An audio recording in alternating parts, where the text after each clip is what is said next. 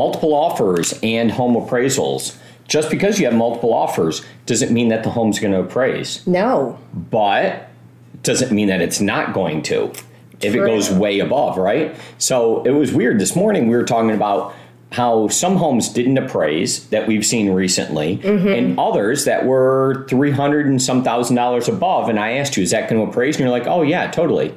And it's really weird that how we're starting to look at things, right? So let's kind of break this down, and uh, I'll give you my own opinion first. Okay. And then I think that's a decent. Kind of have two parts to this topic. So, Hmm. So let's look at first if there's 10 offers, 20 offers, 30 offers on a property. Mm-hmm. Okay. And people are willing to put that much money in and they were willing to go above. And the price that won, or the highest one, or the one that was mm-hmm. selected, was not materially much higher than the others. Okay. In that scenario, I don't see a reason why the home is not 100% worth whatever number is paid for it because everybody was willing to pay it, correct. right? Like the market just showed not one person, but two, but three, but four, but five were willing to pay for it within hours. Yeah, but I don't think So therefore it's worth it. to appraisal standards, it's, that's one of the items that Well, they need to change. They need to change their standard. They need to change their standards. But that should also, I mean, what one to 100% need- pay is definitely, you know, what the home is worth, right? But the appraiser is working on behalf of their client who is a lender in most cases. All right, Right? Mm-hmm. so let's let's think about this, right? So because the appraisal, there are three different standards that they can appraise it by, right? And I think they need to add a fourth one and Mm-hmm. just put some more details in. So the first is they can choose the cost approach, Right? like it's a replacement cost approach. And I don't know why I just decided to name these off the top of my head, but I did. The market value approach, okay, Sales approach. sales approach, Yeah.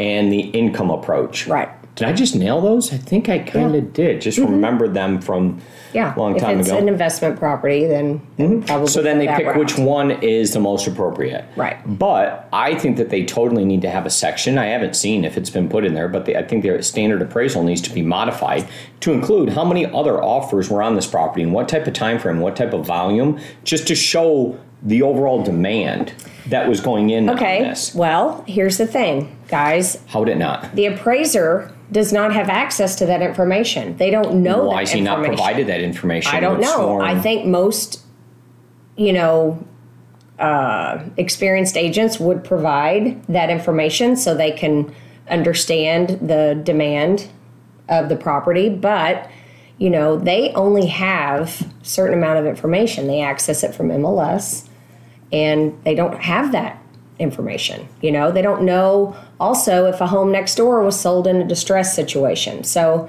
you know, that's why it's extremely important to do your appraisal packets. But I see what you're saying. Their standards should include what is the market, but they do have a section in their report that says what is the activity like, and they're, you know, they're supposed to to put that in there. But if they don't ask and they don't know, then they don't have it, right? Well, Miss Shauna Quisto, Yeah. I do suggest that there's some additional information that should be added to MLS then.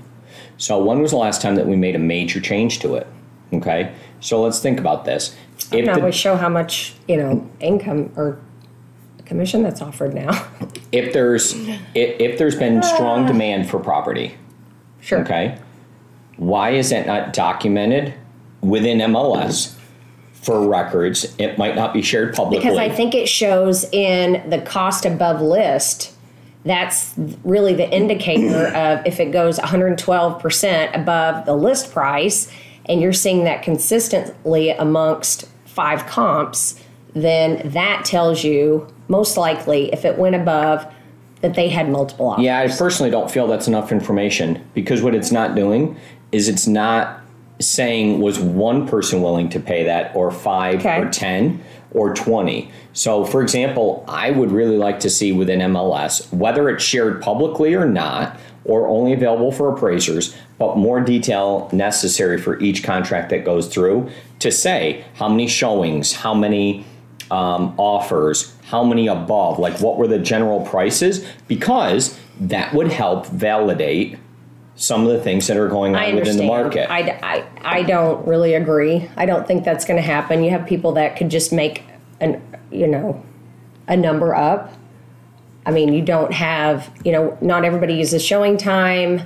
I just, I disagree. I think that it's in the numbers. I mean, I, I believe it's in the numbers, and you know, we have to provide ac- the correct and accurate information to our MLS, and it's it's shown in the percent over that's the that's the indicator to me that what market are we in that you have these people willing to pay this so that sets the market price Yep. And then if we have one distressed property, all of a sudden that like tanks the market, right? It's really no a- it takes an average i mean it could it could but you're most likely going to have you know you could argue that back and that would be a valid argument um, if a property came in you know why did you use this comp? This has this is not an apples to apples comparison but if there are no other comps they make adjustments to that.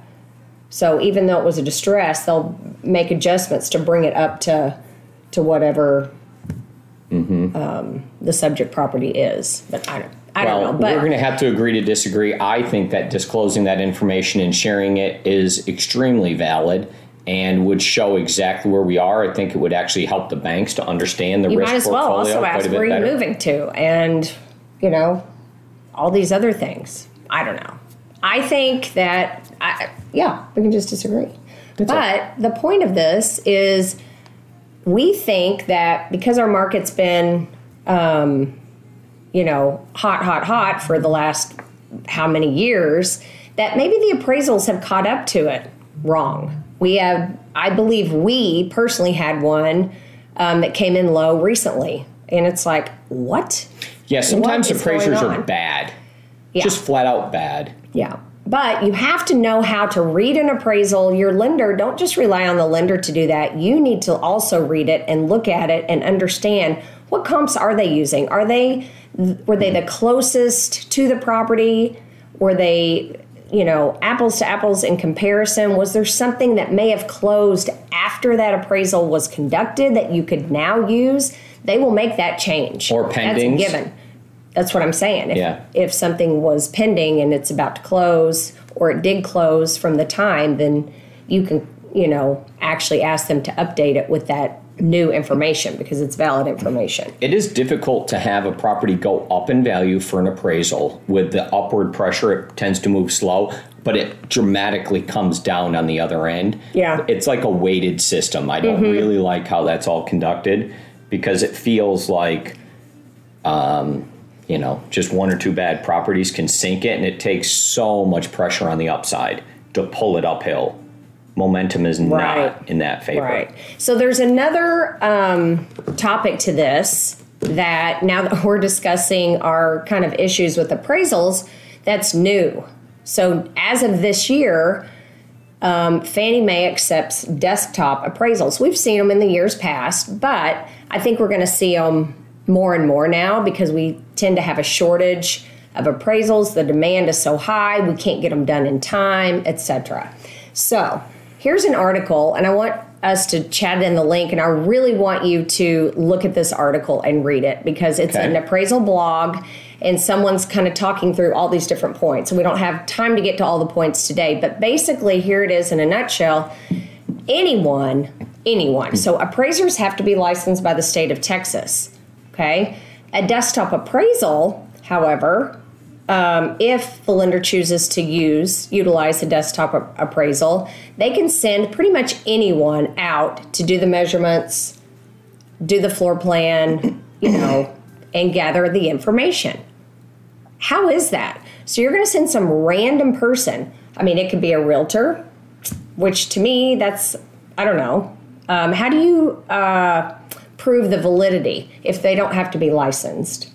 Right? So this scares me a little bit. I, I, I don't like it. Um, so you Uber over to a house and hold on, I got to go in and, uh, you know, you're, that was a bad example. You're, in this article it said your uber driver could be the person that's coming up to the house and do the measurements so yeah i don't know i just i think that that's wrong um, for safety issues you're just going to let anyone into your home I think that's demeaning to Uber drivers because all every Uber driver I ever had was like formerly a tech millionaire, and they're just like between gigs, waiting for the next thing to to Yeah. spike. But if it if it then has to be like signed off by an appraiser, what appraiser is going to just take? I don't know. There used to be a thing, and it's still around, but they were called BPOs, and they were broker price opinions, where you'd get paid like seventy five dollars, right, to go out and drive by, take a picture, and put together a little, um, you know, like a mini appraiser appraisal i guess if you will for a lender when we had foreclosures because they never visited the property but they wanted to see the condition it was in and and all of that. So that was a thing people did for $75 Yeah, and so they're illegal here at Acquista Real Estate. We're totally out on that whole thing. If you have a problem with it, please come talk to me directly. But i mean if you're no twiddling your thumbs on have nothing to do and you need something real estate No on related to do measurements for no, we agents will here. not be Please doing don't do agents. that. that is a huge liability. I don't Yes. even know how that would be covered if you had an No, we're out on that. No. So, so anyway, take a minute. Um, you know, save that article and take a look at it. It's it's int- it's an interesting perspective. I think it's a horrible idea. kinda scary. And stay tuned. I have an, uh, something else that's just as horrible of an idea that I personally had that I want to cover with you. And Hatching that's a wrap. ducks. Nope. Oh, okay, great. Okay.